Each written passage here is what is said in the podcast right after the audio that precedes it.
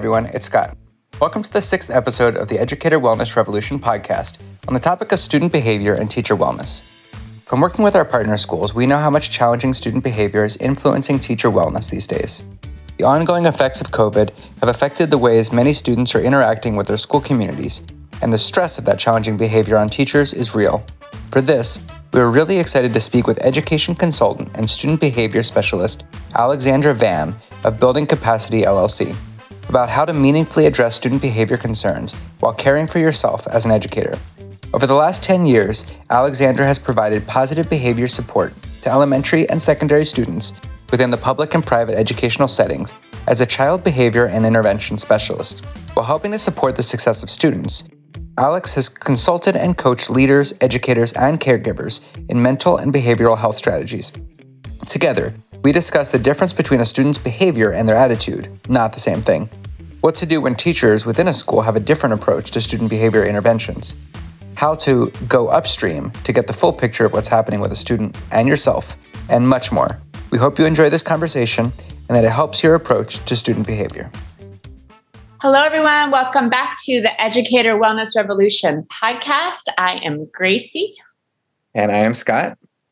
We are here today with a wonderful guest, Alexandra Vann. Alexandra is um, immersed in many aspects of educator wellness and leads many exciting groups that are innovating on this topic. But we were really excited to have her on this podcast to talk about student behavior. Alexandra has had a lot of experience in the classroom working with students around challenging behavior. And she also has had a lot of experience supporting educators in a, in a wider way. So we're really happy that you're here, Alex, and we cannot wait to learn from you. Thanks for having me, Gracie and Scott. I'm really excited to be here. I, I'm just so thrilled that you're putting this podcast together and you're inviting guests from around the district. So I appreciate the invitation.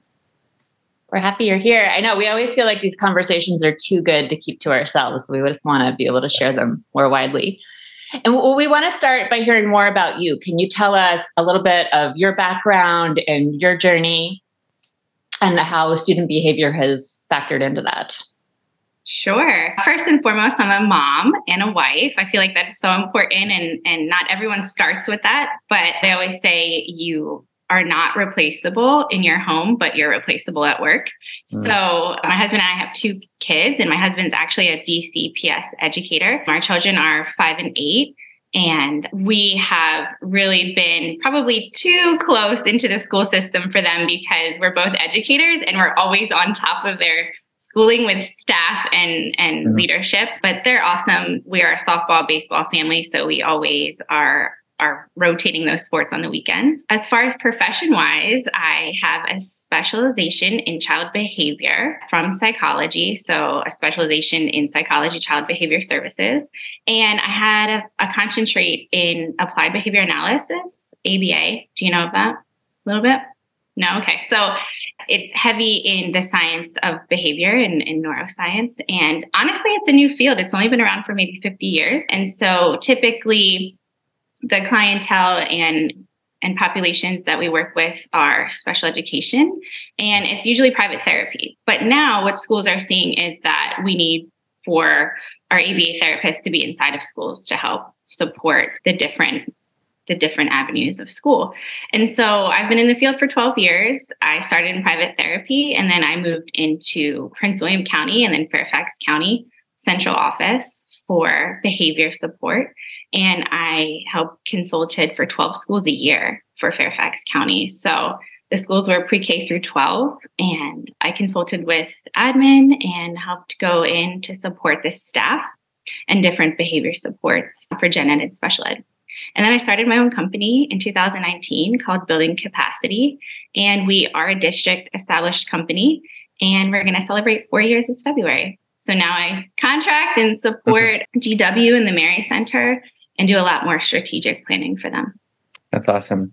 Empower Ed, we work with teachers all the time, and so when I, you know, I will say in our school partnerships, we have heard this theme come up so much, and especially coming back from virtual learning back to in-person learning with the pandemic, that there's just been such an increase in what teachers might describe as challenging student behavior that has really had an impact on teacher morale and educator wellness in the classroom. And I think what people are looking for are tools, right, that they can use and and and also to think about, you know, the impacts that the pandemic has had on their children, on their kids, on their students, right? And how they can serve them better, but also their own mental health and their own wellness. I think one of the things we hear from teachers all the time is that they don't want to use punitive approaches to discipline and they want to move past that, but they don't really feel like they've been given the tools to implement more restorative type approaches that they hear about a lot. And so, and, and teachers are in very different places, have different perspectives on what accountability means, right, for students. So I want to hear your perspective to start with. Like, what is accountability? What, how do you start with teachers that might have different perspectives on how we hold students accountable and what, how we respond to behavior? That's a great question. So, what I typically start with is when I speak to educators, staff, and leadership, I start with a simple question Do you know what behavior is? Or can you describe behavior? Because everyone thinks they know what it is, but in actuality, they don't. And so we have to get to the root of understanding the behavior behind accountability, right? Because accountability is a concept, it's not a behavior. And so behavior simply defined is really it's an action, but it's more or less like in the category of like sleeping is a behavior, blinking is a behavior, right? Speaking is a behavior. So your power language and body language is a behavior that communicates. And so when we bring it back to accountability, we have to understand from an educator's point of view, what are you taking accountability on? There's many things, right? So if we're saying we're going to take accountability on making sure that every time a student is tardy to class, the educator is taking accountability for that. Because I know not every educator counts tardy, right? So if you're counting the behavior of being late or tardy, then you need to take accountability on that. Um, I will also just add that when you're looking at changing behavior, you can't change it all at once. There's just way too many. So you have to pinpoint one or two. So I would say make sure you look at what you're trying to take accountability on or for, and also look at yourself as an educator. Are you looking to also be on time as an educator every day? Are you waking up when your snooze button goes off the first time? That's really a place to start as well with yourself when you're also looking at your students. I, I, love that we're defining what all this means because it's like a huge passion of mine in the wellness work is that we just, we talk about self care, we talk about wellness, we talk about behavior, and we think we know what we mean, but when we slow down and actually start to dig in, we we begin to understand more. So, and and something I learned in our school partner work early on was we were talking about student discipline, and it was one of our school partners that stopped us and was like, "I don't like to talk about student discipline. I like to talk about student support." And that just that one change i was like oh it's still in my mind. It's like how do you discipline? And so i, I love like getting clear on our vocabulary. I think that's so important.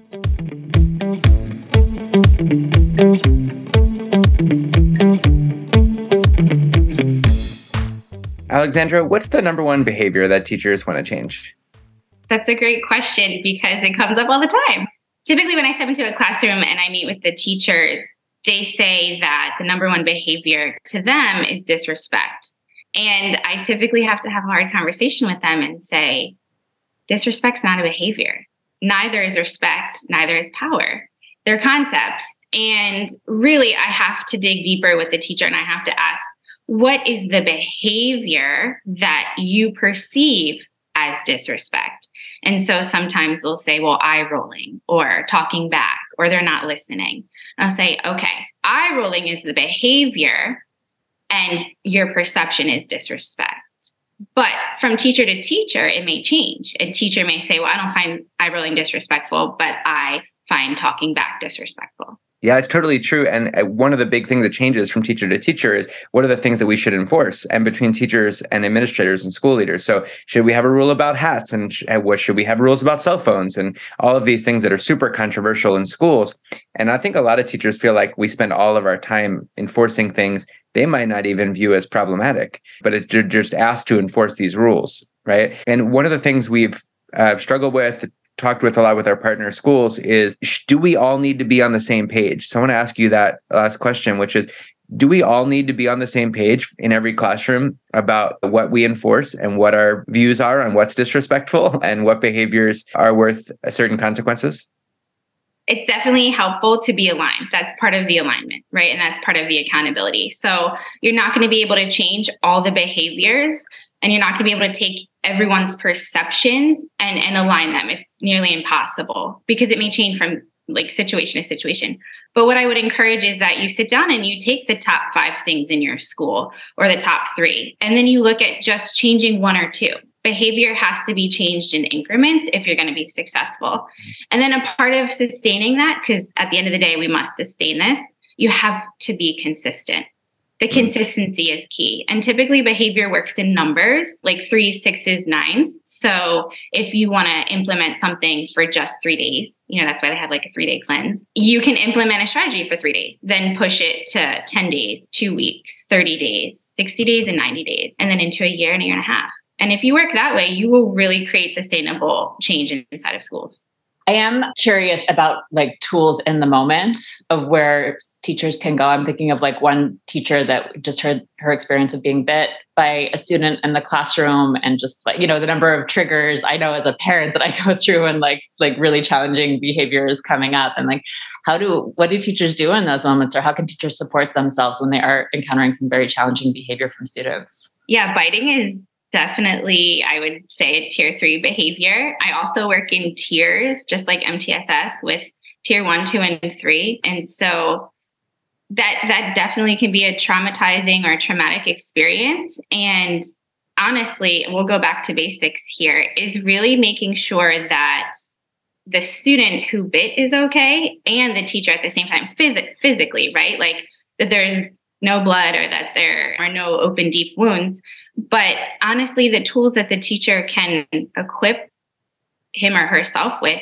is is the mindset and understanding how to self-regulate. Self-regulation is such a huge tool to use in these circumstances. And I know a lot of school districts now are putting initiatives into place for student regulation. Also, at the same time, there has to be staff self-regulation. And so it's incredibly hard to think clearly and logically during such an emotional flood of of a time when you're being bit or when there's a fight, when there's a physicality.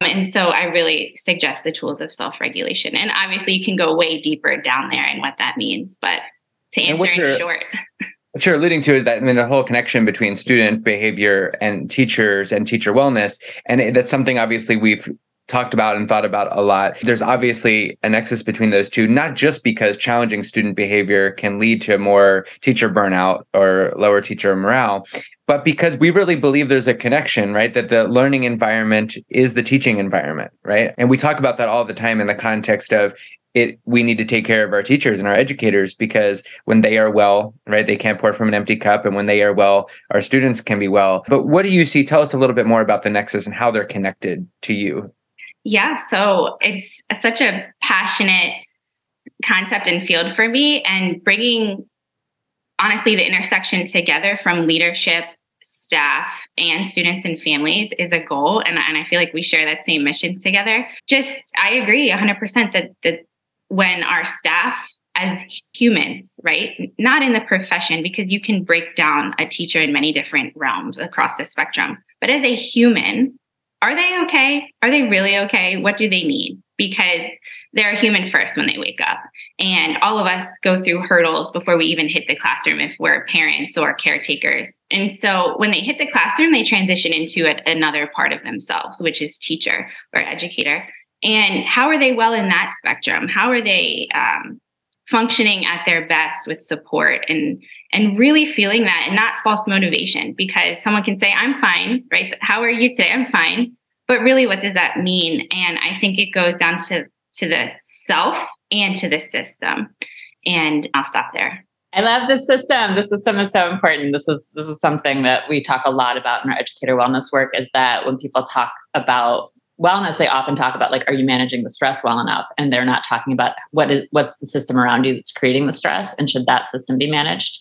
So when you, let's go macro here. Like what do you think about like ways that the system could be changed to better support students to better support teachers to better support the behavior that might feel challenging? The system definitely is a part of the solution. And I know sometimes we say there's systemic problems, but if we focus on the solutions, then really well is right within our reach, right? And so the systemic solutions, I think a lot of the district is already onto thinking about flexible scheduling, thinking about understanding, honestly, authenticity and transparency. I see those as big systemic well points because if we're building trust between our educators, leaders, and the system, we have to be authentic and transparent with each other to a certain degree, right? Like, I don't need to know everything that's going on in central office, but I need to know a piece of it as an educator so I can see how I'm aligned. And so I, I really feel like systemically having trust and authenticity and alignment help build the wellness that trickles into self as well as the yeah. system. One of the things I felt really passionate about as a teacher, I was very into like standards based grading, kind of separating things out, right? And you started at the beginning of this conversation to talk about that, right? If if a student is having a challenging behavior in class, that has nothing to do with whether they're doing their addition well or whether they know science or how they're doing in social studies right? So we really have to separate those things out just like you know we might separate out the reading skill of finding the main idea from whether they know the content of the reading itself. And we have this habit that goes back a very long time in um, education to average everything together and give students one big grade right? And I, have always thought that has a really damaging effect on students' ability to kind of have a growth mindset, right, about themselves because you're not differentiating and saying, you know, here is an area where you're really excelling, and here's the area where you actually need to grow. Let's focus here, right? And let's let's be specific. And there's a long pattern of teachers including behavior and thoughts and perceptions of behavior in how students get graded. So I want to hear from you a little bit about how do we how do you coach teachers to separate these things out? That's so true. Behavior is a form of communication at the end of the day. What is the behavior communicating from a student to an educator? And often I, I tell staff if you were late by two, three minutes every day, and that equated to $50 off of your check. However, you are a really good content deliverer and you really love your students do you want to be disciplined quote unquote in that way from from your central office? Because money at the end of the day there's financial wellness too right? And so if you're looking at the spectrum of wellness and you may be a great educator and love your students but you are consistently late and now financially you're being deducted. If you equate that back to the student in the classroom, they're really good at comprehension and understanding reading, but they really sometimes don't understand the directives the first time. You have to tell them five times. Is, is that really fair to always look at the behavior and grade the student on that? Oftentimes, I tell the staff, let's ignore the behavior, but pay attention to the student. Because sometimes staff, if they get into a quarrel with a student, they hold that emotion and they hold on to it. And then they come against the student a little bit. They don't realize it. But if a student, you know, doesn't push in the chair and they're lining up. And the, the teacher said, Well, you have to go back and push the chair. Oftentimes, I say, Look at the student, call them by their name, thank them for coming to line, and then just tell them gently next time, Hey, next time, remind reminder to push your chair in, but you go push the chair in. That is such a helpful way to still notice the student and what they're doing good with and not just always look at what they miss. But Alexandra, what about the big stuff? What about the students are cursing? They're throwing the chair across the room. There's really violent behavior. Then, then what do we do? What do you, what do you, how do you coach teachers when it gets emotional because the behavior is so strong? That's called your crisis and your crisis team. And I highly recommend all schools have those. And honestly, then you move into restorative practices. That's the deeper tier of behavior. And that's how you have to rank behavior. Look at tier one, tier two, and tier three. And for each of those, you need support teams. And in each of those, they have to work fluid together because you may start with not listening to the directives in the classroom in elementary and then move up along the way into fights. And so that's it goes back to self-regulation again. How is the educator self-regulating using growth mindset for themselves in addition to the school supporting them in that? What supports do the schools have for them? Do they have restorative practices set up? Or does the, the teacher feel like they're alone and isolated in this emotion? And so that's where they have to be combined and they have to intersect.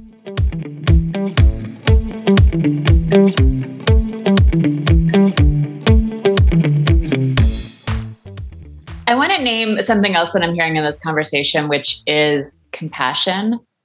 And uh, like a, a parenting concept, which I use for with everyone in my life, is like going upstream like when your when your child's upset, when your student's upset, when your partner's upset, like that you can see the behavior in that moment, and you're like, but you have to go upstream to be like, why? What was your morning like this morning? What's going on at home right now? Like what's going on with your friends? Like what what's all of that? And I don't think we can always like go upstream and get all the answers, but I think it's that action of going upstream of just thinking about the whole human being that's showing up right now and all the different parts that influence us. That for me that's compassion for others but it's also like compassion for self. And i like really want to like name that and encourage that for any teachers who are listening to this is i think that there is sort of like a shame response that probably happens when you don't handle the student behavior situation when you let your emotions get away when when you don't show up the way you want to show up and it can be really easy to be hard on yourself. But i think part of that too is that you have to go upstream with yourself and say like what was my morning like this morning? Am i feeling the support i need from my admin right now? Is you know and all of those things i think can help in the moment of just like having a little bit more spaciousness for for the hardness of it because it is a challenge to be in those situations that are so emotional. Absolutely. Mm-hmm. and i don't know that everyone sees that. What did you have to do this morning to get your own kids to school? And then what did you have to do to transition to prepare for your students coming in the classroom or if you're a principal in leadership same thing. What are you doing to prepare for your entire school and be there in support? And and it's a lot. Everyone carries a lot on their plate. So I think compassion is a huge concept that we need to dive deeper into. Well, and I want to talk about this tension between, I think, the more whole child, restorative, compassion, mindfulness based way of dealing with student behavior and a more old school, punitive, like you broke the rules, you have to be held accountable in this way.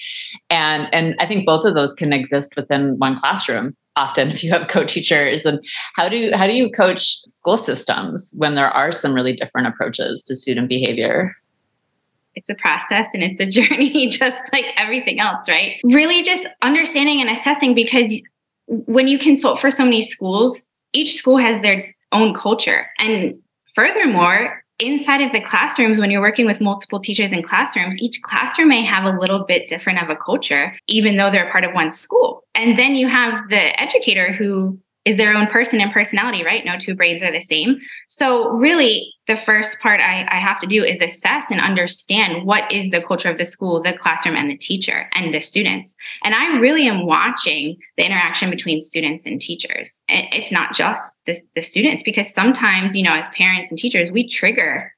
Unfortunately, we are the triggers too and and we have to understand that and so that goes back to accountability and for teachers understanding what are they looking at accountability from themselves and their students? And are we miscommunicating with each other or are we communicating properly? So I really sit down with the teachers one to one before I even go in their classroom and I get to know them more because that is their classroom. They they are the orchestrator of, you know, that symphony and the educator and myself we have to build that trust just like any consultant or any third party that comes into a school.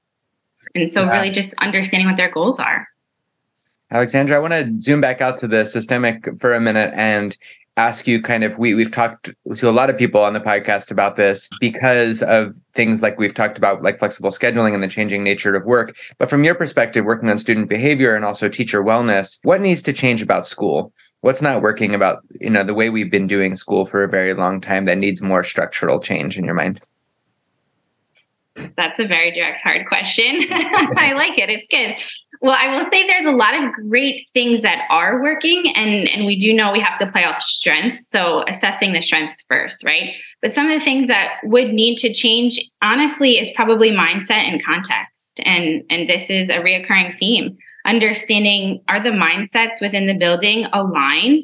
I know we need like minded people together, but we also need differences so that we can culturally shift and understand the different perceptions of each other. Structurally, I, I don't think leadership understands how much autonomy, flexibility, and power they actually hold. I think sometimes we're so glued to the old mindset of having to do it a certain way that no one really thinks outside the box. And so I'd like to see structurally more outside of the box thinking, to be honest. Yes, I, I agree with all of that, and it's and it's hard. Change is really hard. And I, like I think that's always important, and it's complex because you change one part of the system, and then four other parts of the system have to change. And one of my teachers, she always talks about when you're dealing with systems that are complex, like the only thing you can do sometimes is just to keep naming the complexity. And that, like, just being able to keep saying that for people, like, it, it calms us down because I think we all can feel like we need this change and the change is so big. And how do we go? And so I think just like what you're saying, it's a process, it's hard. And, and we're doing it too in just the little ways. Like, this conversation is part of that too.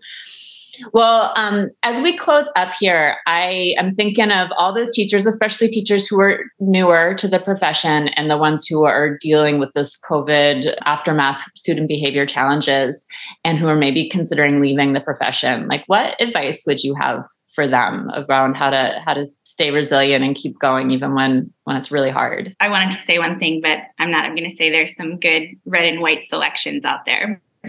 Honestly, I am such a big advocate for growth mindset, and that has helped me so much along my journey in 12 years. There's a great resource out there that I use all the time. It's called Big Life Journal, and they are a phenomenal company that puts out resources for educators that are student facing and staff facing, and growth mindset strategies. Honestly, are some of the best tools to hold on to resilience and to build yourself and to build your classroom and your culture. So I would say growth mindset. I love that. There's so much uh, opportunity to start again. I think when you're a teacher, that's one of the things I loved is you have all these natural breaking points within the year from year to year and i think you know you just you have to have this very optimistic i think the first thing i learned in my first year of teaching was like if you can't wipe the slate clean at the end of the day and come back in completely fresh you really can't stay in this job for long and that definitely applies to the perceptions of students that we have we really have to be able to give everyone a clean slate every day and to be able to do that for themselves and give themselves the grace as well yeah i think that it's comparable to marriage right I often tell people I married the mission just like I married my husband. And I you're not gonna stay in love for 65 years. That's just what it is. You're gonna have to fall in love over and over again for 65 years.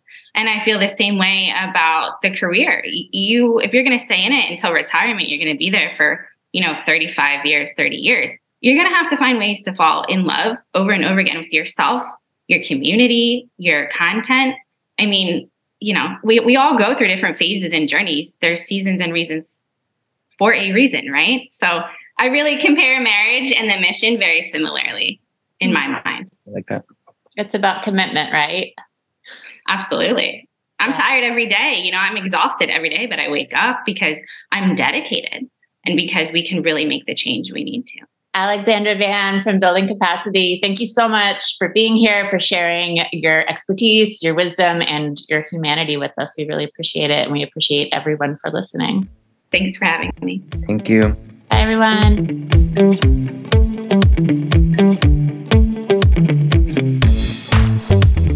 Hi there. Thank you so much for listening to our show. If you enjoyed it, please pass it along to another educator wellness advocate and rate us five stars so others can discover our podcast.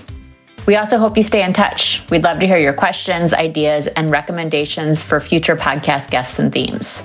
Just email us at wellness at weareempowered. That just looks like weareempowered.org. You can also follow us on Facebook, Instagram, and Twitter and TikTok with the same handle as EmpowerEdDC, or visit us at weareempowered.org. Thanks again. We are all part of this educator wellness revolution, and we really appreciate your time and energy.